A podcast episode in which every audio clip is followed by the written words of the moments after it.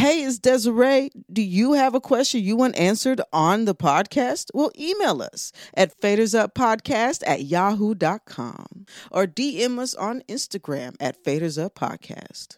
This is the Faders Up Podcast.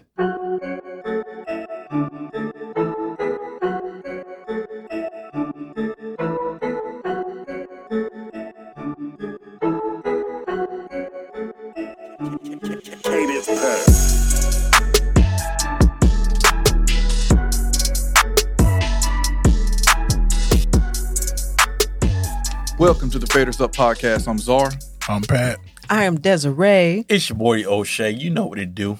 and this is a podcast about pro audio and beyond. If you have a question you want answered on the podcast, you can email us at fadersuppodcast at yahoo.com. You can follow us on Instagram at Faders Up Podcast, and you can join our Facebook group at Faders Up Podcast.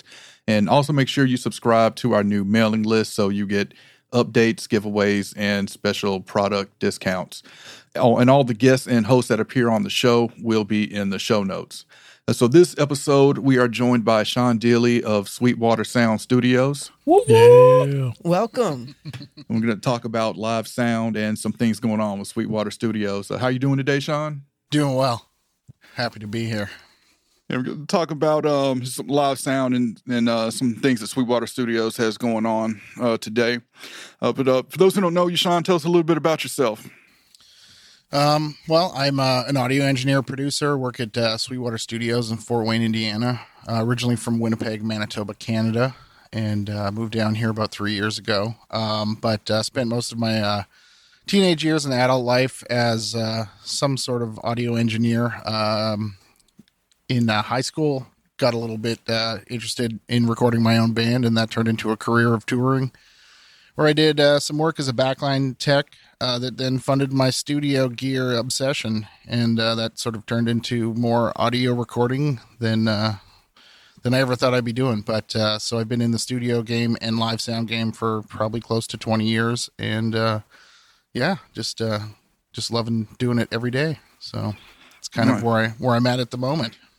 Now, seeing your bio, you did some work for Avril Lavigne. What did you do for her? Uh, so I, I started with her around 2004. I worked with her for about 18 months, went to 50 different countries with her as a drum tech and playback technician. So I did, uh, took care of the drummer and then all of the uh, backing tracks, which was fairly minimal. She was sort of, uh, you know, it was a pretty straightforward rock band, but there was a click track and some drum loops and stuff. And so, uh, but got to see a lot of places, got to do a lot of cool things, and meet a lot of really great people that sort of uh, continued uh, to be uh, friends of mine through through the years in the industry. So Nice. It's definitely one of my favorite artists. What are y'all experience with live sound? Has anyone done any live sound? Yeah, yeah. Um, I've done a little bit. Um, so of course, when I was at the high school, you know, I was responsible for teaching and training students on how to use analog and digital live consoles and helping run sound for like school plays, pep rallies, and then um, you know, I was like an alternate uh for the live sound team at my church. So I would do that sometimes, but it wasn't like a, a every week, you know, every Sunday thing. I've done live sound here and there. Really don't prefer live sound. Like I'll do live sound for a day, but a full time gig, not really my thing. Mostly, I don't know, setting up like talent shows or little performances or stuff like that. I've done a, maybe one or two things at a club before. What about you, Desiree? Hmm, word. I've um I used to do sound for a church back in the day, and I feel like everyone kind of gets their start in a church one way or another. Um, but I did sound for them for about a year and a half, and a few other churches here and there. Um, that church would even have like events um at night and on weekdays. I'll do the sound there also. It's it's not for me. It's really not for me. Um, because I think well, I enjoy like the atmosphere. I couldn't get used to the in the moment demands, and my anxiety just would not allow for me to just sit down, think clearly through an issue, and you know figure it out because it's a lot of on the fly type of stuff, and then especially when you're working. I don't know, in an environment where sound isn't a priority because they, you know, just had a lot of different things that I could help improve with the sound, but without the support behind it, you know, it was real difficult to do that. So, um, just those type of experiences kind of turned me off from live sound, and then again, just the when something goes wrong, you have to be there to fix it. Like, Right. Period. I hate I hate that pressure. Yeah. Like, It's mad pressure. Yeah. Mm-hmm. Uh, but Sean, you were saying earlier, I meant to ask you this a moment ago, but you um you say you've been on tour uh, with a lot of reputable bands and acts and performances. Is that something that you are that you do by yourself, or did you have a crew or a team with you? So, I mean, uh, I can kind of give you an overview. I mean, my my touring career uh, spanned from working uh, in that capacity to the last ten years of my touring career was with a band called the Counting Crows, where I mixed front of house sound for them. I co-produced some records. We recorded stuff together. So, uh, with that, uh, all of my shows were released. So all the stuff that I was mixing was also being broadcast. So I was kind of double duty on that, making sure everything wasn't. Uh, everything was sort of you know ready to go out to the public. But um, that being said, in the live world, sort of depends on the size of the artist. But uh, for the most part, there's usually at least a front of house engineer or monitor engineer. Uh, and then on stage, depending on what's going on, there'll be uh, technicians taking care of individual musicians. So on, on a larger tour, each each musician will have their own tech with them. So guitar players, keyboard players, drummers all have their own sort of you know personal assistant to get their gear ready and maintained and sounding the way they like it. And then, you know, if you get into larger tours, there's uh, crews of audio people, you know, between four and eight people that, you know, travel with all the speakers, truckloads of, of gear that get set up every day. So there um, are different capacities depending on the size of the tour, depending on the size of the event, of how many people. There's, uh, you know, it, it really kind of depends on, on what you're going for. But, you know, if there's, uh, the- capacity to have more people there's usually more people there taking care of more stuff. So which is nice. It takes a little bit of the burden off. Like if i'm mixing front of house i'm normally not mixing monitors. But in situations you know in a house of worship stuff there's a lot of you know one person takes care of everybody and sort of that's a lot to do in a situation like that so mm-hmm. through the pandemic i helped a few churches get their live streaming setups going and so had a little bit of experience in that. And you know, it's it's a lot for someone who's not fully versed in that, dealing with you know large format bands with a bunch of people, a lot of people singing. So that's that's a lot of stuff on someone's plate who's not doing it all the time, or or you know dealing with a lot of you know issues coming up and how to you know address them quickly. So That's that's my beef with live sound, like the whole real time thing. Like, I'll do live sound for a night or whatever, but like doing it like full time as a job, I'm like, no, I I much prefer the being comfortable, yeah, the comfort of hitting undo. yeah, man. I I think that's what kind of separates some of us that prefer studio versus live is that that luxury of being able to press undo. But what would you say? What are some of the kind of similarities and, and connections that you make between live and studio? you know, try and maintain a few approaches that we, usually have the rule of no running on the stage, even if everything's going wrong. So, you know, you walk out there calmly, even if your pants are on fire and, you know, figure out what the problem is. But I don't know. I, I feel like I, I took a lot of the, the, you know, the workflow from live sound and brought to the studio and vice versa. So I do a lot of things fairly quickly in the studio. I do things a little bit slower in the live world, but I also sort of like try and merge the technologies where I'll take, you know, nicer microphones and, and some outboard gear and stuff like that on the road with me.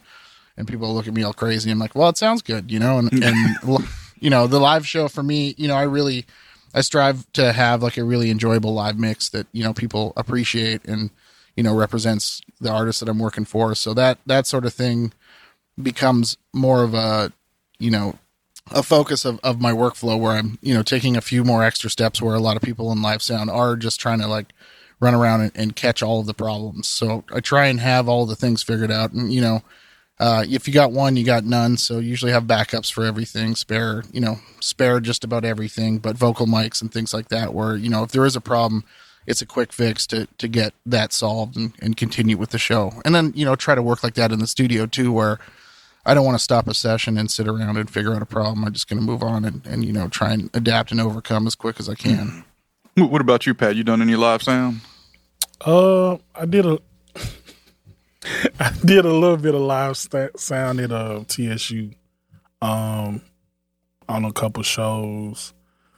Couple small concerts in the courtyard, and then when I played drums, I did a lot of um, tuning drums live in the game. So, I mean, outside of that, I ain't done that much with live sound. I've been known to sneak up and tune some drums in the middle of a show. So I, I had probably one of the the weirdest like pants on fire moments uh, in a live show when I was I was drum teching for uh, the band the Goo Goo Dolls and they were playing some we were on a big tour somewhere and uh, we're playing one of their hit songs and the snares on the snare drum snapped off. Ooh. Oh And wow! so I reached underneath with my fingers and held on to the snares, so the snare drum sounded like a snare drum for the whole song. So that was pretty cool. But um, I was laying under the drums, and I had my hand like kind of like pinching the snares to the, the bottom of the drum while he was hitting it through the rest of the song. So, uh, you know, I know your hands was hurting. It's it sucked. Yeah, no, my hands were yeah, the tips of my fingers were all chewed up, and yeah, no, it wasn't good. But you know, saved the song. It was it was fun. You know, made it happen. Yeah, that's inconspicuous. Yeah. Exactly. We're gonna uh, go ahead and get to our segment of who's been pushing faders up. And we just uh, briefly discuss what we've been working on. Uh, so, uh, Pat, how you been pushing faders up? Uh, well, just dropped a single with Morgan Bossman called "Miss Miss My Flight." It's a pretty dope record. Got a whole R and B soul vibe to it, so it's What's dope. up? And you, and you've dropped songs with her before, right? Uh, yeah, this is our second one together. We got another one coming. I don't know when that's coming out, Okay, but yeah, this is our second one together. cool. That's what's up, man. Yeah, I heard it. It's really good. Real vibey. Thank you. That's that's what's up. Uh, I, I gotta check it out. It'll uh, I'll have it in the show notes. So, cool, good stuff. Uh, Desiree, what you what you uh been working on? How you been pushing faders up? Well, these internal faders, man, they're just bursting from the seams. Just keep pushing, huh? No, I've just been really still just diving into Ableton. Um, I'm really impressed with myself. I've been with since I got Trader. That's fine. Haters will hate. Um, since I got Ableton, I've been able to push. I mean, not push out, but at least start several ideas um, within the past two months. At least twenty, and that's good for me. Um, because when I do work, I do house things, and you know, just trying to find time to make it all fit in. Um, I don't know, man. I'm like, I'm not on the verge of giving up. I'm just letting go. I'm just really at that point of like, okay, I'm a bit worn out. I'm not. Um, I'm not saying I'm not doing what I want to do, but I f- I feel behind in certain ways. Like I feel behind my peers in certain skill sets. So I'm really really taking this time to just improve my skill sets regardless of where that goes. I think the pressure of trying to make it or the idea of trying to make it is so draining. Um especially when you talk about an industry that's so fluid and unstable. You know, the best thing you can do is just be yourself and do that and be that. Um, if you have a goal, if you have a plan, you know, if you have a goal, make a plan and follow through with it. But right now, I'm really just focused on my skill set. So I start piano lessons next uh, month. I start vocal lessons next month. Look at you. Um, I'm trying.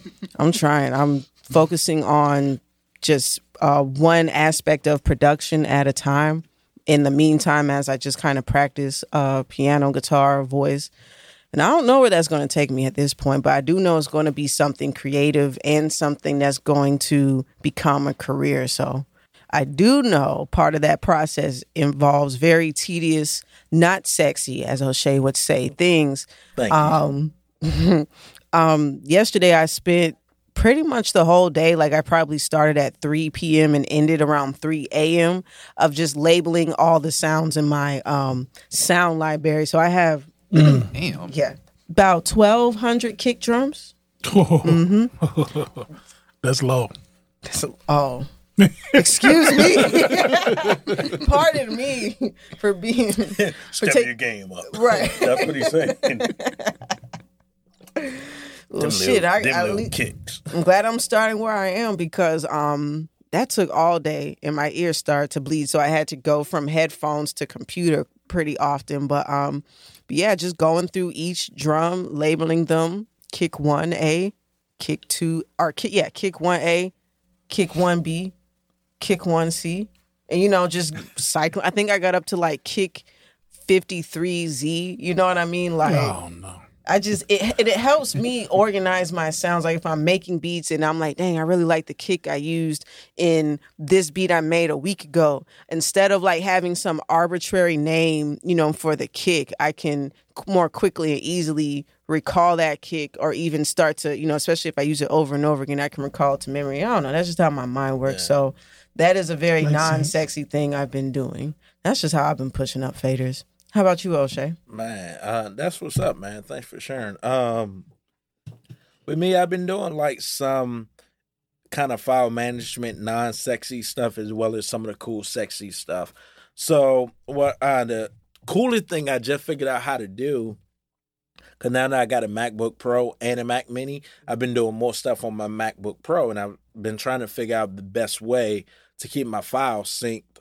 Um, without an external hard drive. And of course, we know iCloud, but I don't, by default, I don't save my beats to iCloud. So, long story short, I figured out a way using the Automator app on the Mac to when I save uh, files to my beat folder, it automatically backs it up in my iCloud folder. Um, and was able to do that. That's a free app that comes with every Mac, um, not third party software. Um, so I've been doing that as well as messing with this new plugin called Studio by Studio Link. Uh, shout out to Zar. He the one that first told me about it. Um, and so it's kind of like Splice mixed with Kontakt in one. Um, so it's a it's a plugin, um, but it but it it's a cloud based plugin, uh, virtual instrument with a with a loop browser built into it. So instead of having to go to the Splice app, download it, then drag it in Logic, the instrument is already inside of Logic. So I just been messing with that, seeing if that's something that I want to commit to as part of my workflow. Um, Sounds a lot like arcade though. How's that different from It- arcade? so Probably the it's same. so it has that. In it's similar to arcade. Here's how it's different. So it not only has loops, but it has one shots and it has actual playable instruments. Um, it has MIDI um, in it as well, um, and it's from different um, different providers. So like arcade, all the arcade is by output. You know what I'm saying? By that one company. This company, I mean, it's stuff from Studio Link, it's stuff from like other uh, sound um, makers or sound providers. So um, the layout, it looks sexy. I mean, Sexy. yeah, man, y'all know me, man. If we're gonna be on a computer, I'm looking at like I want it to look appealing. Um, but we can do a whole nother review on that another time. But that's how I've been pushing faders up, just to get my file management right and working with uh new VSTs. That's what's up. Uh, what about you, Zara? How you been pushing faders up? Uh, I've been still looking for new monitors. Uh, put a deposit down on the Barefoot Footprint O2s. Oh, They are back ordered until July, and I want to try the Dynaudio LYD48s. They're back ordered until June, I think. So, and I'm just sitting back waiting on them. Uh, I'm going to review. I'm in the middle of reviewing the Smart EQ3. Sonible just updated the Smart EQ, uh, which is well, if you follow the podcast, is our uh, artificial intelligence episode. We talked about uh, artificial intelligence, and I believe Sonible was one of the ones that we discussed Yeah. with their EQ. I so remember that episode. I'm uh, putting it through its paces to see how you know, how it handles. And so far, the the AI of it works pretty well for EQing uh, tracks, but I want to really dive in and compare it to iZotope to see what um, Mm, to see how they differ. okay. Uh, what about you, Sean? How you been pushing faders up? Uh, been pushing faders up on a bunch of uh, live streamed performances uh, that we pre-recorded. So in the past couple of weeks, we had a couple go out that have been, uh, you know, hour-long shows that we recorded. So dealing a lot with um, a bunch of multi-tracked audio, trying to make it sound really good, syncing stuff with video, sort of going back and forth on revisions. So that's been that's been my world for the past week, and uh, doing a little tracking between that. I had a record uh, last week with the guy Stu Hamm, who's sort of like a virtuoso bass player, played with Steve Vai and Joe Satriani. So we made sort of a, a prog bass le- melody record. There were a lot of like super intricate bass parts and stuff. So Word, word. yeah, a lot of engineering, a lot of mixing. I've been mixing, I don't know, probably ten to fifteen songs a week for the past little while. So it's been uh, it's been keeping me on my toes quite a bit. So wow. um, yeah, and then did a did a and I think I had probably my largest mix session last night I've ever had. I had uh, 188 tracks. Uh, by the time I was done, I had a I had a uh, R&B artist come in with a song that was already produced, uh, and then we like recut it live so they could shoot video to it, and then we mixed back in all the elements that were in the production. So by the time we had like stacked a bunch of vocals, pulled all the key parts in, the drum loops, and all all the the different elements, I like I looked at the bottom, I was like, I think my computer's going to turn off soon. But uh, uh, we got through it, and it, it sounded super cool. And so yeah, Oh, it was it was goodness. fun, but it was keeping me on my toes. I, I had a couple of reboots, and Melodyne was not being so nice, but. uh yeah, no, it's been good. It's been busy around here, so it's been it's been nice. Lots of audio, but uh, but turned out good. But it was fun. So yeah, that's uh, that's how I've been pushing up faders lately. So That's what's up. So we're going to get into our main topic here of live sound and Sweetwater Studios. And so Gearfest this year is going to be online. It won't be in person, uh, which is unfortunate for me because I was really looking forward to coming to Gearfest, uh, which I do every year. I'm a frequent consecutive Gearfest attendee. Uh, love coming up to Fort Wayne and one of my favorite things to do in Fort Wayne is to check out the cool spots to eat. So, a personal question for me, uh, Sean, what are some of your favorite places to eat in Fort Wayne? so uh, I finally I kind of confirmed my suspicions, but there's a, a local pizza joint called Oley's, and they do double crust pizzas, which is sort of a, a riff on like a Chicago deep dish where they take a pizza and they do a crust, sauce, cheese toppings, and then another crust, and they bake it sort of like a calzone. And they take it out of the oven and then put another layer of sauce and cheese on it and put it back in the oven and turns into this like massive, like awesome pizza pie thing. So I had someone bring me Lou Malnati's frozen pizza and we have a Giordano's here now. So I could kind of compare my deep dish pizzas. And this one smokes all of them. So highly recommended. Um, yeah, they do they do great meatballs and a whole bunch of other stuff. But yeah, the pizza I have a hard time finding like a real slice of pizza in Fort Wayne. It's been a bit of a struggle, but this is like sort of like a specialty pizza that totally rocks. So, uh, highly recommended. takes 45 minutes to bake it though, so you need, need a little time. So, Nice. highly recommended though. Hey, what what's the name of that spot? Oley's. Oley's. Okay. Yeah, I'm definitely gonna check that out. I, I think the last time I was there, I went to uh, the Hoppy Gnome, Yeah. and that was really good. And then, like, my new favorite spot there now is uh, Club Soda. Okay. Yeah. No, there's a in that same neighborhood. We just got a. It's sort of a like just as the pandemic opened up, we got a, a new sort of pedestrian street down uh, downtown called the Landing, and so there's a couple great restaurants that have opened up. Uh, Mercado and uh, Nawa is an Asian place. The Landing Barbecue and uh, Tolon, which is like farm to table. So actually a pretty decent little uh, little food scene in downtown Fort Wayne. So it's uh, endlessly gr- it's continuing to grow all the time. So by the time Gearfest happens again, I'm sure there'll be more options that that are really rocking. So Yeah, I can't wait. I also got a taste of um, the the hotel I was staying at. Said, "Oh, you need to go get some Amish crack." what? oh, the yeah. donuts.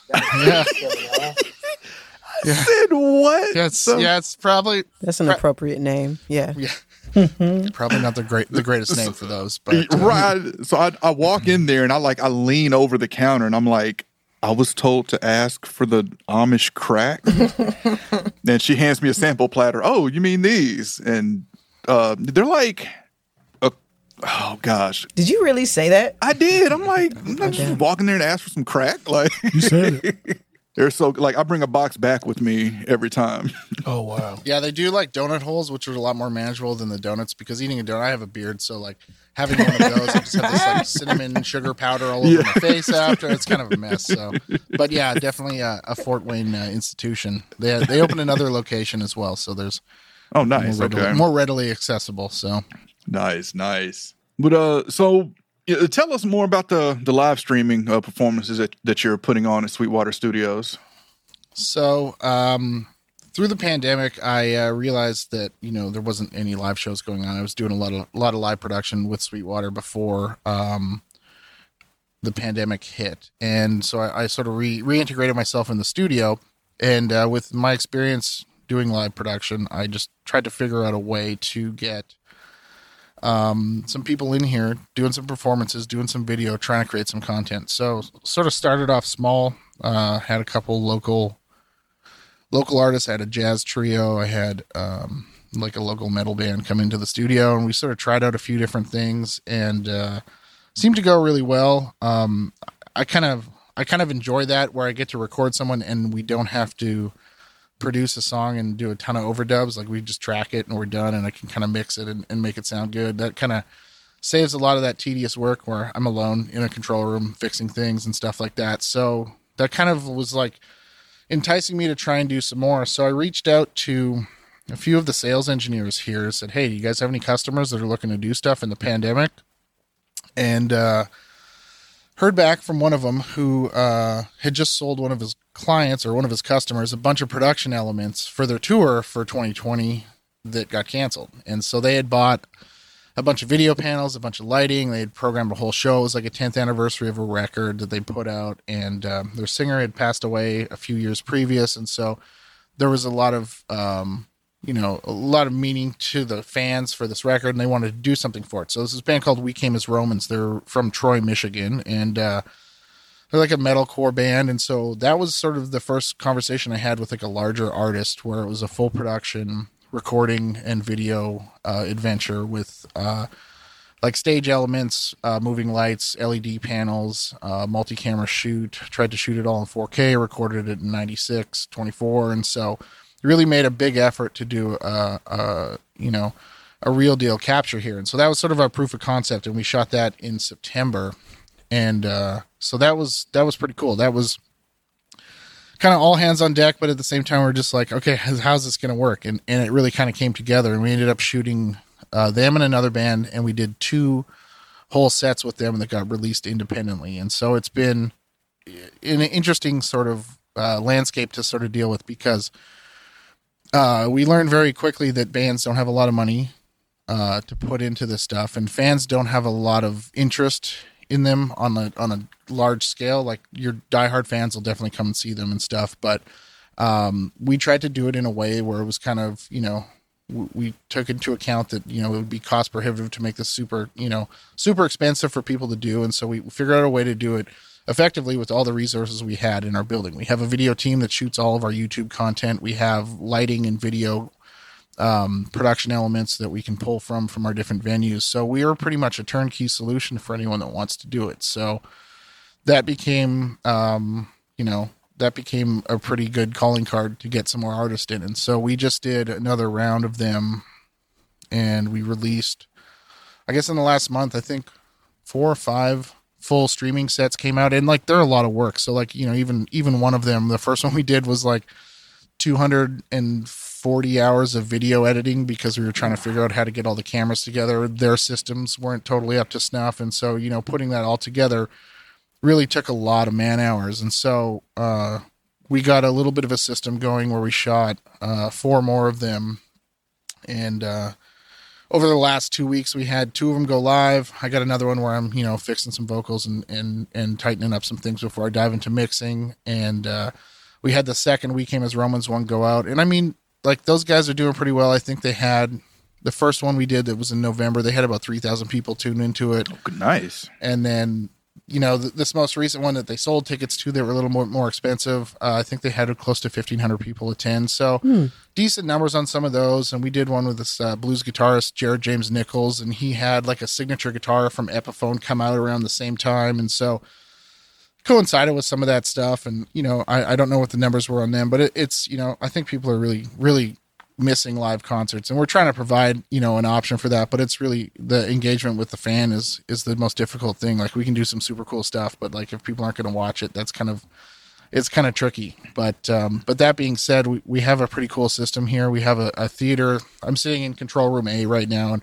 across the hall we have a, a, performance theater with a stage and lighting rig in there. And so i run dante preamps across the hall and sort of track everything in studio a. And so it's all super super high end you know mic preamps and microphones that i would use in the studio to record all these things. And they've been they've been turning out great. It's just uh, I, I feel now that we have the restart of the entertainment industry sort of happening we're just going to turn this into when people come to Sweetwater, we can do a live at Sweetwater and do a really cool production for people. So, uh, but we'll see. I mean, every day it sort of changes a little bit, but it seems like shows are coming back soon, which is good. I think people are going to dig that, and but we can still, with what we have here and what we've done, we can really provide people with a, a really cool product. Or like when artists come through, we can create some content that's really engaging. So, Yeah. So yeah, so that's so that's what I was I was thinking. So they're performing in the auditorium, or you said the, the performance theater, yeah, and then you're monitoring that from Studio A. Yeah, and so these um, I'm going to use air quotes, but they're live, not live. Um, so like we're recording everything. Um, you know, we've fixed a few things on a few different f- performances, but it gives us the time to do post production, so we can get all the the edits right in the video. I can clean up all the audio. It's not like a we're not blasting it out. We're taking our time to try and make it good, clean it up, and, and you know make sure all the shots are right and getting getting rid of the bad ones and trying to put the show together like a, it's a finished product. So more like a you know live DVD production when those were a thing. But um, you know that that's sort of the thing where we're I'm literally the only thing I'm doing in the studio when they're going on is capturing the audio. So Gotcha. it's That, uh, actually, and Studio A, that's the one that's closest to the street. yes, Okay. Okay. Yeah. And that's, I mean, to be able to monitor in the studio, uh, be able to monitor what's happening live in the studio is, I I feel, will be much more enjoyable because a lot of these places, you know, you go to do live don't have the best sound or the best monitoring environment.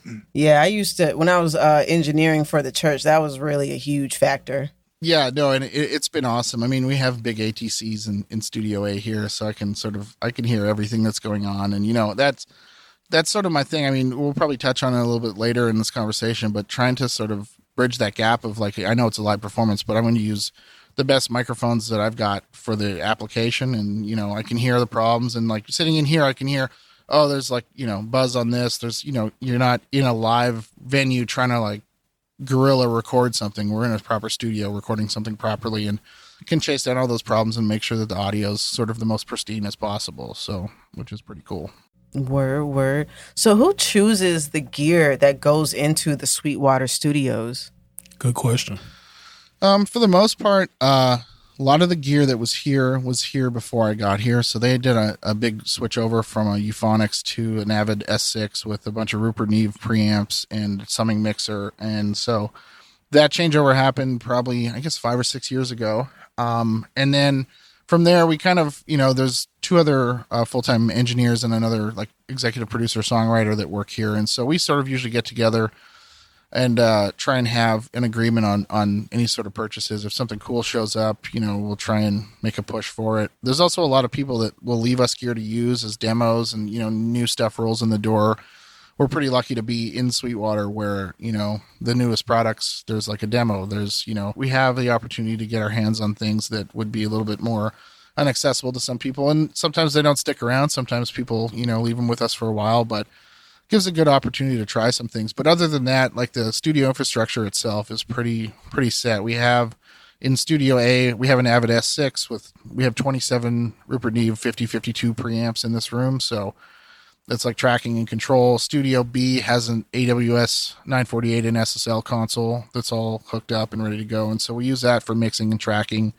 And then SSL trains people in there on that console. So they bring our sales engineers down and they do SSL training. So it's sort of a, a dual purpose room. And we have five one set up in that room. So we've done a couple five one projects, not a lot, but that's that's where that can happen in here. And then Studio C is sort of a hybrid where we have a dangerous two bus plus and some dangerous converters and but all of our rooms are Pro Tools HDX with the Avid Matrix converters, and we have Aviom systems, and so everything sort of stays the same between the three rooms, which is super cool. So we can take a session, and we don't have to redo the I/O, and the headphone things show up in the same spot, and they're labeled the same. So it really kind of keeps a fluid workflow between studios. So you know, normally our uh, our workflow around here is to try and make things translate between rooms, and so so far so good. But um, yeah, we're on a on a hunt for new computers soon. I think our, we're on trash cans here, and they're kind of getting on their last legs. So that's kind of the next thing. So we'll see how that goes.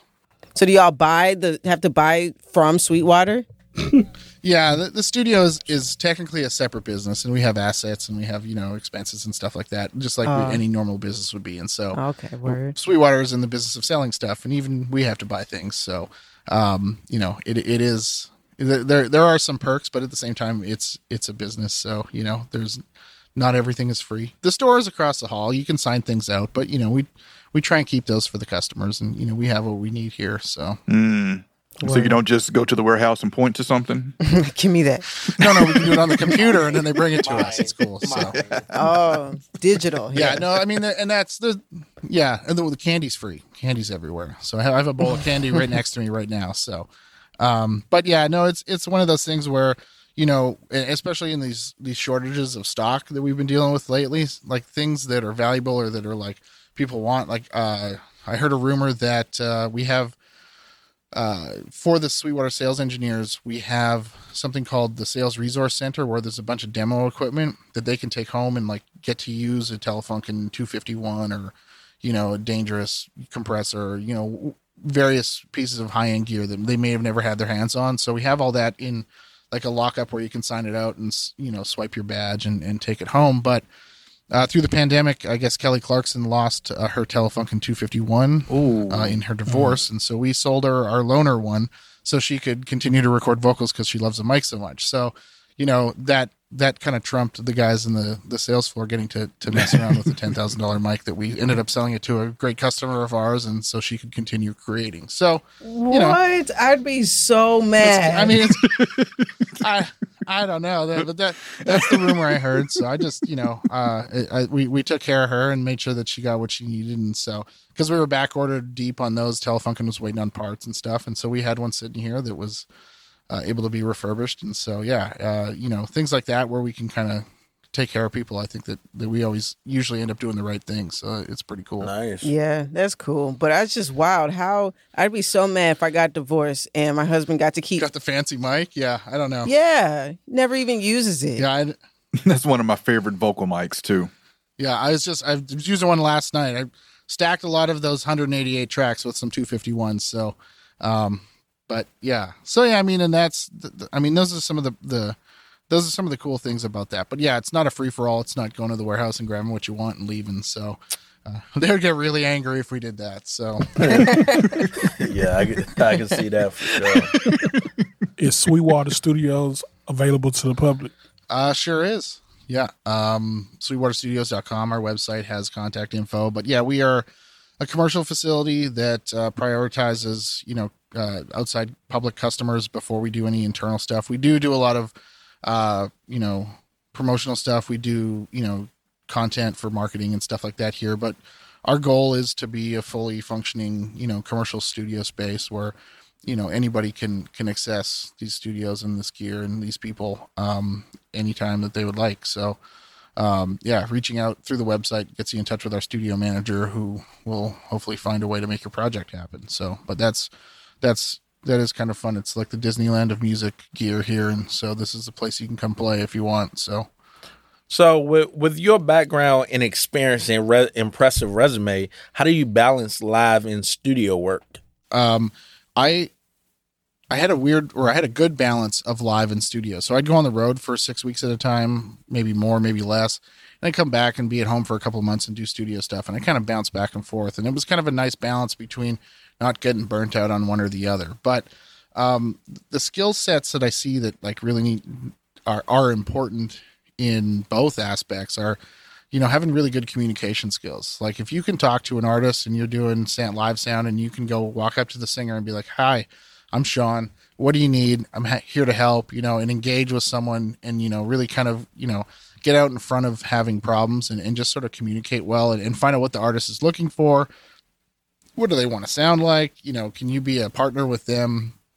And i feel like in the studio sort of the same thing. If you can engage with a, an artist that comes in rather than being the guy in the chair that just doesn't say much you know like that that really kind of makes the experience better for the artist makes them feel more comfortable. I mean the psychology of doing you know this job you're pretty much supporting someone's art sonically right? So you want to make sure that you're giving them what they're looking for. And so engaging with people you know being being at least a little bit outgoing or having enough confidence to walk up to someone and talk to them. And then also when someone asks you for something you know there's a lot of people that you know doubt what goes on especially in monitor mixing or there's a lot of you know name calling or you know blame throwing. And so you know being able to kind of hold your own in a in a high stress situation is something that like really kind of you know would set someone apart in in this in- industry where they can you know deliver what they need to without having to kind of cave to someone getting in their grill about stuff. And so that that's sort of you know a tricky thing. Uh, but we talked a little bit about troubleshooting and stuff like that. Like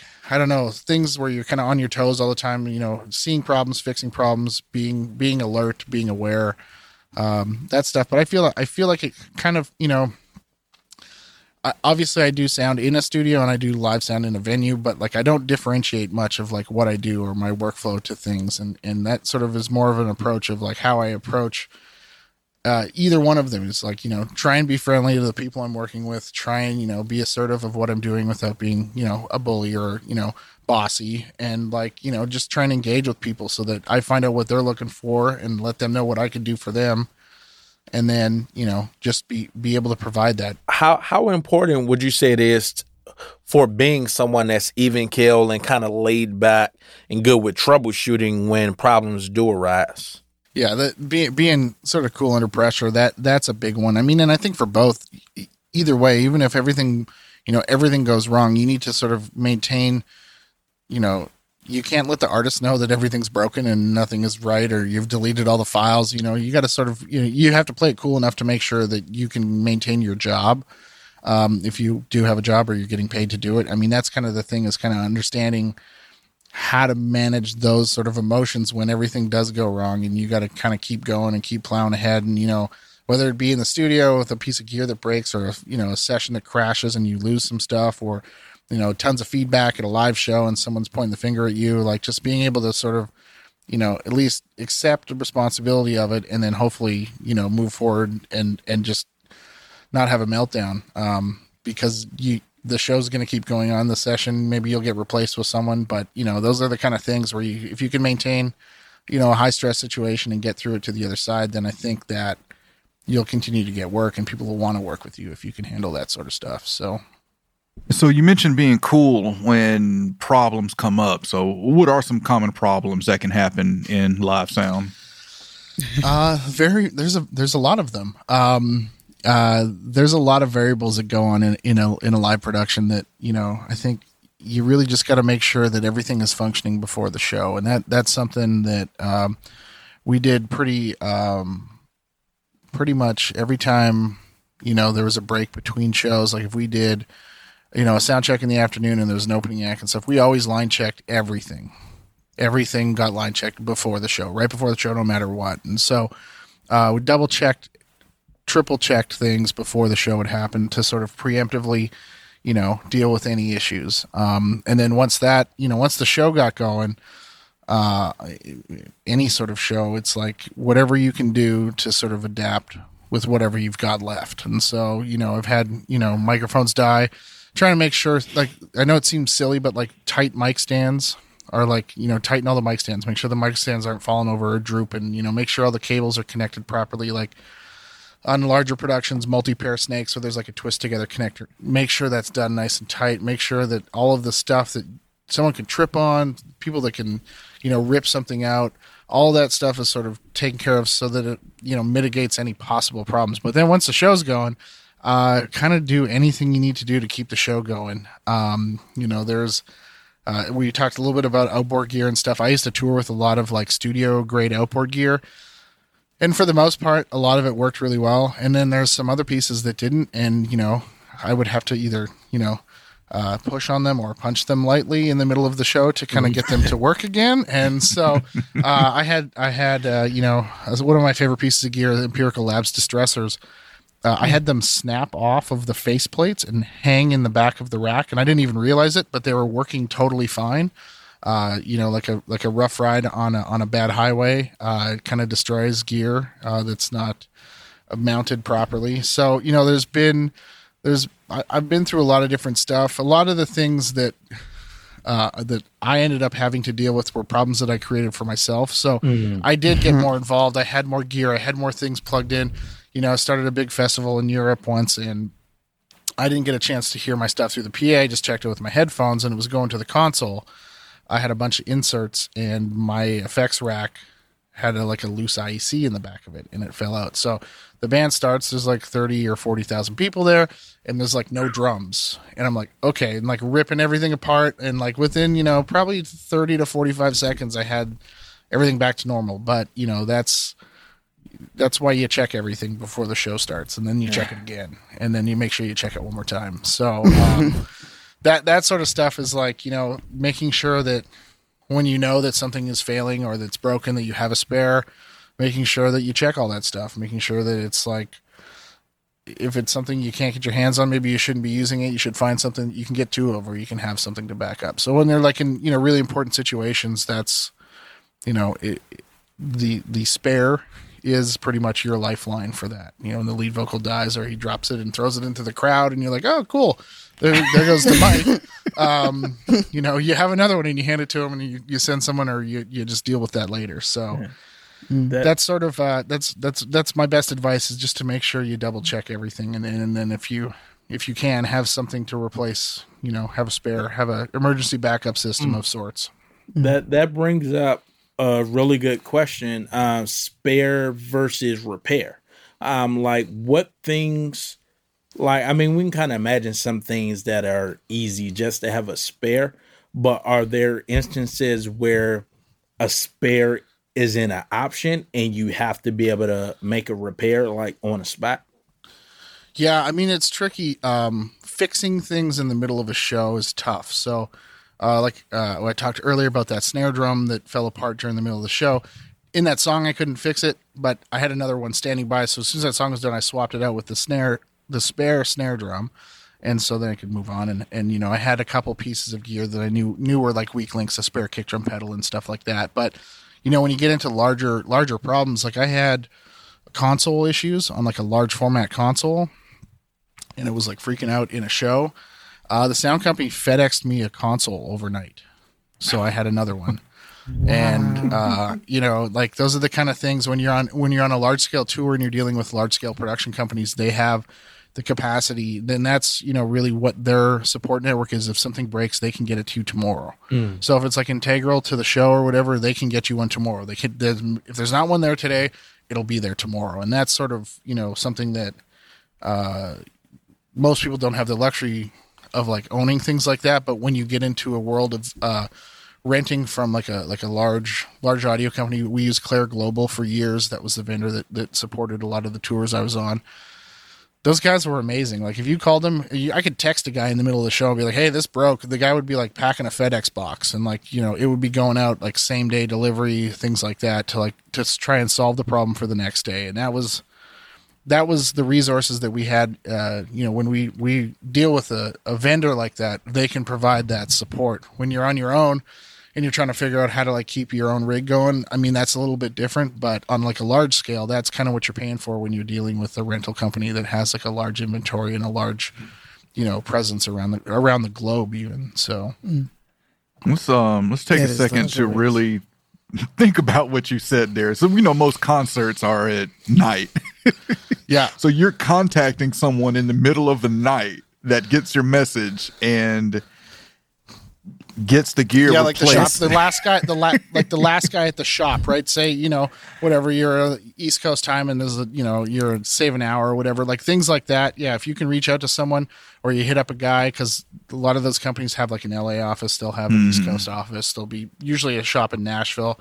Hey, I'm going to be there tomorrow. Hey, can one of these shops get it out? And they have a network of of their inventory. They know what's where, and yeah, so it, it's pretty crazy. And that that is you know that's the backbone of the enter- entertainment industry when you're touring like that like having a lot of really expensive gear and having enough of it to go around and then having people uh, you know at at the shops to get that stuff out to the tours it's it's it's quite an impressive process to tell you the truth It's intricate, man. You wouldn't. I feel like you would never think that there would be that niche to be able to provide high quality consoles at a drop of a dime, and that is something somebody could be able to provide as a service. luckily the guy didn't have there was only a few of the ones i was using around at the time. So luckily the other one was at the shop. And it turned out that it was actually a cat 5 cable inside the console. So it was like a 50 cent part that was causing the problem. So like I don't even know what it cost to FedEx a console from Pennsylvania to Florida overnight, but I can't imagine it's cheap. But you know, it, it allowed us to um to solve the problem, and the show went smoothly that night, and uh yeah, didn't didn't have any catastrophes. So, but that's you know that's kind of an interesting thing. I was like you know chasing down a FedEx truck because the guy wasn't going to deliver it too because they wouldn't let him backstage, and I was like, no, no, no, that's my console. so Uh, speaking of consoles, what's what's your favorite live console? So um, I, I I worked on uh, the Avid profile for years, and uh, the last few years that I was touring with the Counting Crows, I wanted to uh, improve some audio quality. So I kind of went on a hunt for uh, what would become my favorite console, and so I went to the warehouse, the Clair Global warehouse in Lititz, Pennsylvania, which is actually a a hotbed for entertainment industry. Um, right now they they have a lot of uh, production companies that are established there and um, uh, kind of a weird little spot in the middle of nowhere, Pennsylvania. But I went out there and got them to plug in a bunch of consoles, and I had the opportunity to shoot out consoles, which is a lot of people don't get get an opportunity to get their hands on six, you know, hundred thousand dollar consoles all lined up in a row. So I found um, uh, a Studer Vista 5, which is Studer, the company that used to make the fancy tape machines. They do Yeah. broadcast consoles and they do some live consoles. And Huh. it's uh, probably borderline vintage digital at this point. I bet you it's probably 15 years old. So this would have probably been a good 10 years. They would have been at least 10 years old when I took it out on tour. Sounded great, did everything I wanted to, wasn't super flexible. I set it up the way I wanted it, didn't change anything. It sounded, it just really sounded amazing. And that's kind of why I leaned towards that um, and used that for a couple of years. Was really happy with what it did. Um, but then when I got to Sweetwater, we have uh, we have a bunch of different venues here and a bunch of different consoles. So I had an opportunity to kind of dive in and try some more stuff. I got my hands on some Yamaha stuff, and uh, we have some Allen and Heath stuff. But uh, for a couple of years when I was here, I was the uh, the head of audio at the Clyde Theater, which is a venue that Sweetwater owns in town and uh, I kind of got to put together a proposal to buy consoles for the venue. So uh, we kind of tried to see what was the most effective to meet as many rider requirements as possible. And the new, at that time, fairly new Avid S6L uh, was coming out, and so we ended up going with a pair of those for that venue. So I spent about two years mixing on that console, and it was a dream. And so that uh, you know, is a familiar landscape. I'm a Pro Tools user, and Avid has been, you know, I used their previous version of the console for many years, so it was like very intuitive. And it's it, the the funny thing about it is when I got away from do mixing my own show, the same show every night, and starting to mix the every random possible band that rolled in the door. Flexibility in a live console was so paramount. So I could do anything I wanted to on that console and I could do it easily and move stuff around and I didn't have to stop the show. I didn't have to, you know, like everything was fluid. It had, you know, uh, familiar plugins like the AAX DSP plugin platform worked on that. And then, um, yeah, it, it was just a really great sounding console. So that kind of, I would say is my, uh, is my number one squeeze for live consoles right now is the Avid S6L and, and just due to the integration with Pro Tools and the familiarity of all the, all the software based stuff. I think it, it's a really great platform. Hmm. Nice. Okay. Well, uh, what's what's something in the recording studio world that you wish would come to the live sound world? Well, I, I try and bring it with me, but uh, you know, fancy gear, uh, nice mics. Yeah, that's what's um, no, I yeah, I I don't know. I kind of bridge that gap, like I kind of mentioned a few times. Like I would take, I'd take nice microphones, uh, ribbon mics, um, condenser microphones that would normally not see outside the studio. Uh, I'd put them all over the stage, and uh, more so just you know trying to get the the quality that I was used to in the studio live because I was able to kind of hear that. I, I went down a path of, of really trying to represent uh, or reproduce the best possible show. So um, I think there's there's more opportunity for it now. I think people care about the audio quality quite a bit. I think they're the, the historically the angry sound man and his complacency of using a 57 on everything uh, is hopefully not really the case anymore, and people are are are really making a push for you know high quality live live performances and uh, kind of bridging that gap. There's guys that mix, you know, Justin Timberlake and Ariana Grande that drag around tons of cool outboard gear and have, you know, fancy consoles and like lots of nice mics. And so I think that the the recording world and the live world are sort of closer than they've ever been as far as like gear goes. But um yeah, I don't know. I and I, and and I, I'm such a hybrid of that too that I don't ever really you know draw a line in the sand of of what I would do in one or one place or the other. So I was going to ask you about you know uh, you know SM58s and 57s, but I, I guess it sounds like you've really moved on from using. So I guess I'll flip my question to: Do you still use those mics in live? Then so I well I know what they sound like and I know what they can do, and in certain situations they're great. And um, you know I've found microphones that get me what I'm looking for quicker with less EQ, less compression, or whatever processing I want to do to it to achieve what I'm looking for. So you know, yeah, I can put a 57 on a guitar amp, I can put a 57 on a, on a snare drum, and I know that I'm going to work a little harder to to kind of scoop that into something that I want the sound I'm looking for. So mm-hmm. there's other microphones that I would go to before I would go to those, but that being said, like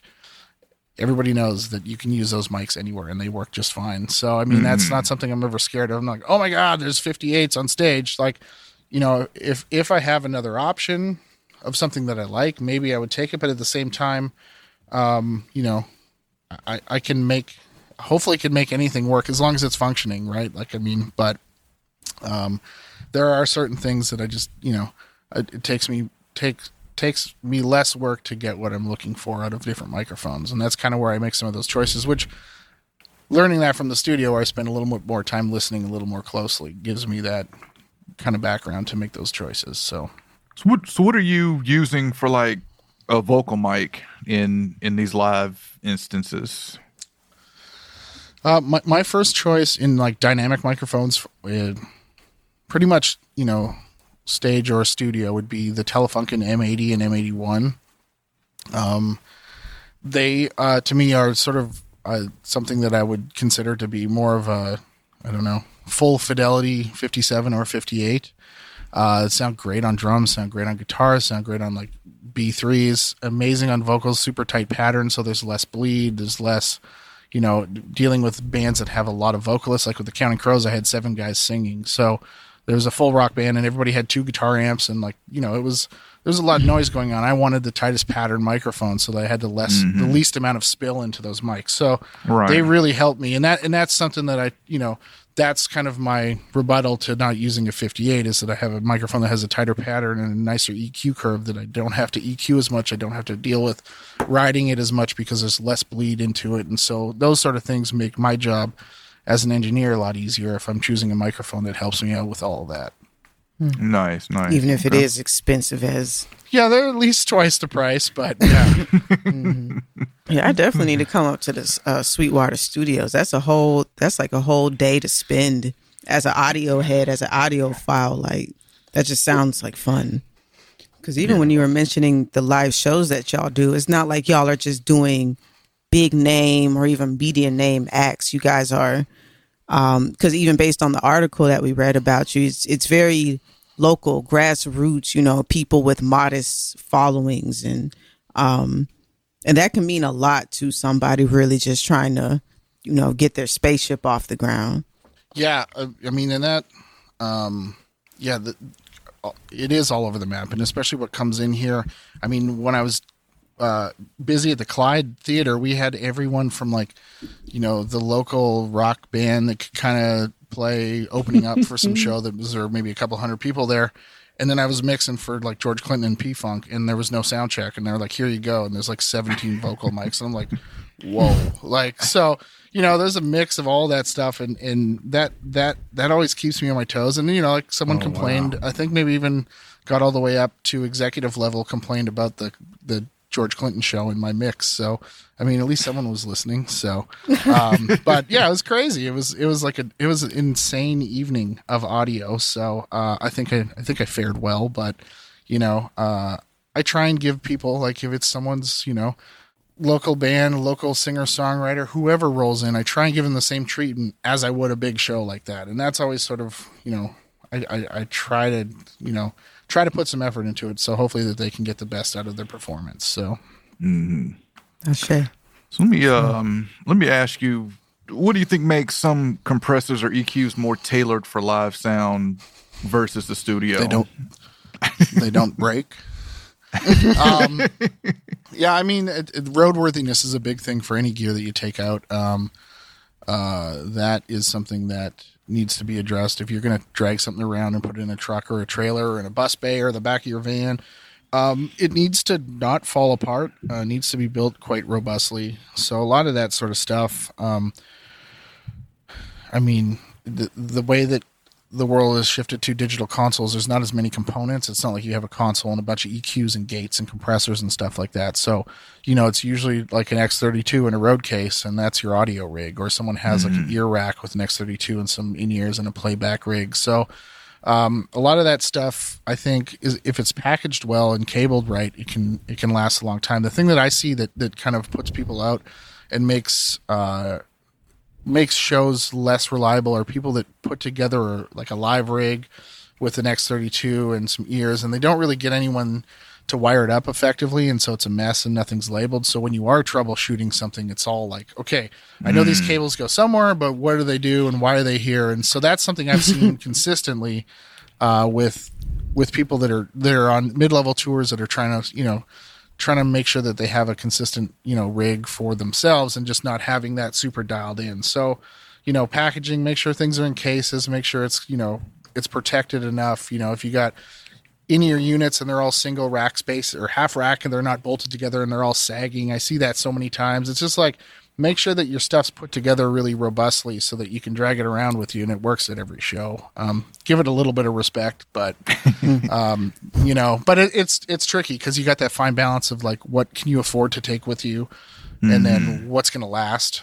Um, so that's that's that that finding that solution. And I mean, I can't even tell you the number of the the I can't even tell you how many of those Behringer X32s that Sweetwater sold, but it is insane. They're everywhere. They are all over the place, and that is like definitely an industry standard piece of gear now. So you see those, and they are not the most roadworthy, and they break, and sometimes they have problems. So that's sort of one of those things where people can afford to get it. It does all the things they need, but it might not last. And so, you know, just mm-hmm. knowing mm-hmm. the the best thing about that is they're all over the place, so you can find another mm-hmm. one. But um, you know that that's uh, something I see with live gear and the studio stuff. Like like I was saying, I took some fancy stuff with me and I had it apart probably more than I had it in the rack. So you know, I had some tube compressors, all the wax melted out of the transformers onto the gear below it. I had a piece of gear where I push it in, then everything would come back, and I had an API compressor where I had the op amps pop out every day, so I had to get in there and push them in, and then put little wood blocks inside to hold them down. Like, so you know, I, I, I tackled all of those things for my uh, esoteric taste of gear, but I don't think I would do it again. Uh, the, there's enough software that sounds really great that I don't think I would drag a bunch of stuff that breaks around, and that's kind of, you know, repeatability is is the name of the game. Especially touring is just having the same thing every day and having it work, turning it on and being like, yeah, that's the same as it was yesterday, rather than like, I don't know, that, that totally sounds wrong. So I mean that that's it in, in the consistency game is like you just want things to be the same at every show. I just feel like because you know you've got um you know I see like a lot of like like DBX stuff. You know, you see a lot in a lot in, in a lot of live rigs, whereas you don't see as much DBX in the recording studio. Yeah, I mean, and that's the, and I don't think there's much of that market segment left for actual analog hardware uh, in the live world. A lot of it's digital processing. A lot of things like the Universal Audio uh, has like a rack mount thing, the Waves SoundGrid. All those things are just plug-in servers now, so people can use the digital plugins on their live consoles, and that's definitely where the world's shifting to.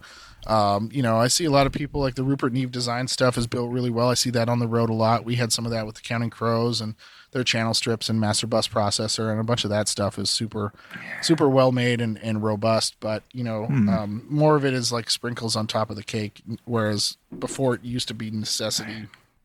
Yeah, know. I, I didn't even think about that, but you're like something like the uh what is it, the PreSonus Studio Live, like it has you know the effects built into it in, into each channel. It's got everything.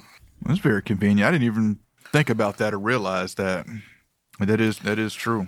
Yeah, and that I mean, I, I've been approaching some of my recordings in the studio a little bit more like that too. I've been using less outboard gear. I was I was a outboard gear um, snob for a while and used a lot and compressed a lot and EQ'd a lot and I've been going a little bit more straightforward where I've been just going off the mic preamp and and, and trying to get things to sound how I want them before I dive into a bunch of processing. So, Mm-hmm. which I thought of the other day is kind of similar to a digital console where you're just taking the mic pre in and then doing all of the processing in the console. So I do all my stuff in Pro Tools later where I do EQ and all that like tone shaping stuff happens in the computer. So um, kind of bringing me back to the way I would do a live workflow more so. Mm-hmm. So you got any any pet peeves working in live sound? Uh yeah, when it when it sounds bad and it's too loud. Fair enough. Now, is that when it sounds bad to you, or when people Yeah, are I mean, saying, sound is subjective, right? So, Yeah. um, yeah, I don't know that that, and it, it's kind of weird because we haven't had a lot of live sound lately. Um, but it used to kind of bum me out if I went to see a show of a band that I appreciated and it didn't sound good. But then if it did sound good, I was really into it. And you know, I, I tried to deliver uh, usually an enjoyable show. I would hope. Um, not always the case, but uh, that that's something that when it gets too loud and it just gets painful, like sound should never be painful, and when it is, that's what you know. It it causes serious problems. It hurts people, and and it makes the really un, unentertaining show. And mine is um, pointing the microphone at the wedges. Don't point Oh the my mic at the wedges. Yeah, that's a special trick. It works every time. "Hell no"? Yeah, and it's not the monitor guy's fault. So uh, don't look at him. Uh, the Yeah. church I worked at, they, you know, it was a church. It was a black church. So they wanted very loud, right? And, you know, for the energy. But it was the most boxy place. Like it was it's a straight box. They didn't really have acoustic treatment. They really um you know, it was it was literally a rectangle this church and they wanted it up so loud, but the speakers, their wedges at the bottom were old. They would go in and out sometimes. Um and I think the mics we were using, I think part of the problem was um the um what do you call it? The the rejection on the other side, like the pickup pattern was pretty weak. So it caught almost everything around it. And so anytime I turned it up, I would get really bad feedback. But then the pastor's on stage like, oh, turn it up. And I'm like, dude, no. That's not your job. You got to tell him that. Exactly. and I think it was two things. He wanted it louder or he just couldn't hear himself. And after a while, I would just pretend to turn it up. Like I wouldn't even I would just make the motion, you know, because they can see me right there. We're all in the same room. So I would just make the motion that I'm turn I wouldn't even turn it up. Like, no, I'm not. Th- that's a secret live sound move that everybody knows in the in the industry. That you just you just go phantom turn the knob, and that's then you just Wow. yeah yeah, and you give them the head nod and you pretend to turn something, and everything's fine, and you wait a couple minutes until they complain again. But no, I mean that's something that's funny. I mean I mean go ahead. Sorry. No, that was that's hilarious because I would never yeah. Organically I found that out, but you're saying like, no, that's what you do. yeah, I mean, there's there's a, a ma- there's a large amount of psychology that goes into dealing with musicians on a stage and just trying to keep them happy without you know trying to ruin the sound too. So, and I mean, you- you're talking about a, a venue that doesn't sound good. I mean, that that's a whole nother topic we can spend hours talking about about you know. Uh, timing and tuning PAs and you know EQing spaces to make them you know at least make the speakers work the best for the space and then some of those spaces should be treated. You know, like there's there's a there's a church in town here that was helping out. That's sort of like in a gymnasium thing. I'm like, well, this is always going to sound like we're in a gym. Like there's not a lot we can do about this. like you can't, you know, without doing treatment and stuff. So a lot of those things in live sound, you, you have variables you can't control. Where in the studio, you can put blankets up, you can put someone in a vocal booth, you can, you know, do that sort of stuff. So that is something that I have to say about live sound that is is I wouldn't say a pet peeve, but sort of like a fun obstacle to overcome all of the time is that the venue you can't really change. You got to deal with the mm. speakers in that space and, and figure out some tricks and, and figure out a way to make it, you know, at least as loud as you need it to be without being, you know, horrible sounding. So hmm. mm, Absolutely. All right, so um, last question here. You got any tips for anyone who wants to get into live sound? Run away. I'm just playing. go the other direction. No, just do it as much as you possibly can. Uh, everywhere, uh, churches, bars, venues, uh, volunteer, try and get a gig at a local sound company, um, local, you know, performance theaters, uh, theater groups, stuff like that. I mean, I don't know.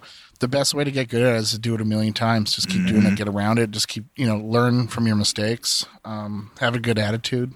I mean that that is something that you know will go way further than you being a skilled audio engineer. If you're if you're you know in, interested in doing a good job but don't have the skills to do it yet, people will help you and they will share information with you. So I would say just get into it and get around it and you know let people know that you want to do it. I think that that's probably the best way to do it and just be around. You know, find people that know what they're doing.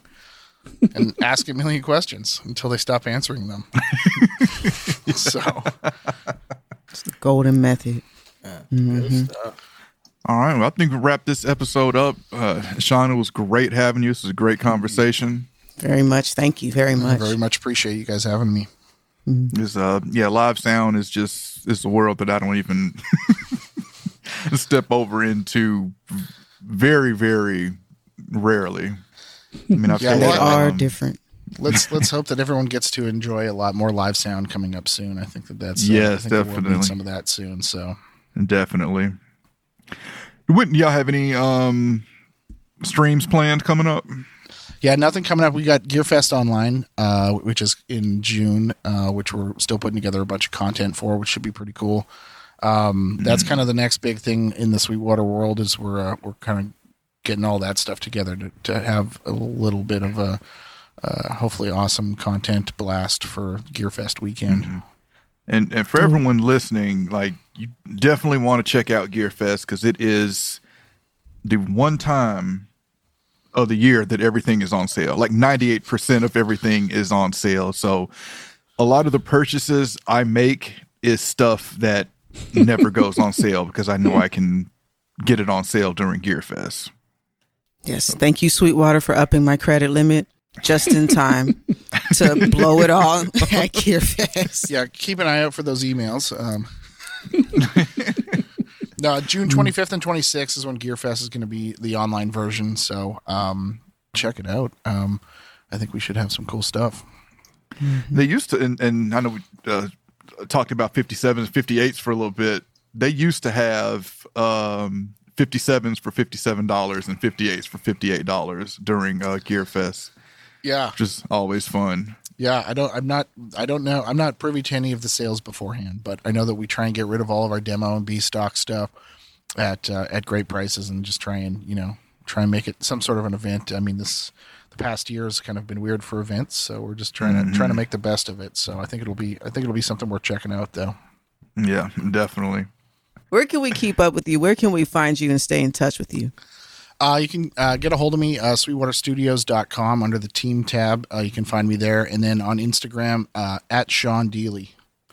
And uh, sort of keep that updated with some uh, cool pics of gear and what I got going on. So, Dope. All right. Well, everyone make sure that you uh, check this out on the Facebook group. You want to comment and discuss this episode. All right. And I'm Czar. I'm Pat. I am Desiree. And it's O'Shea. And we'll catch y'all next episode. Peace.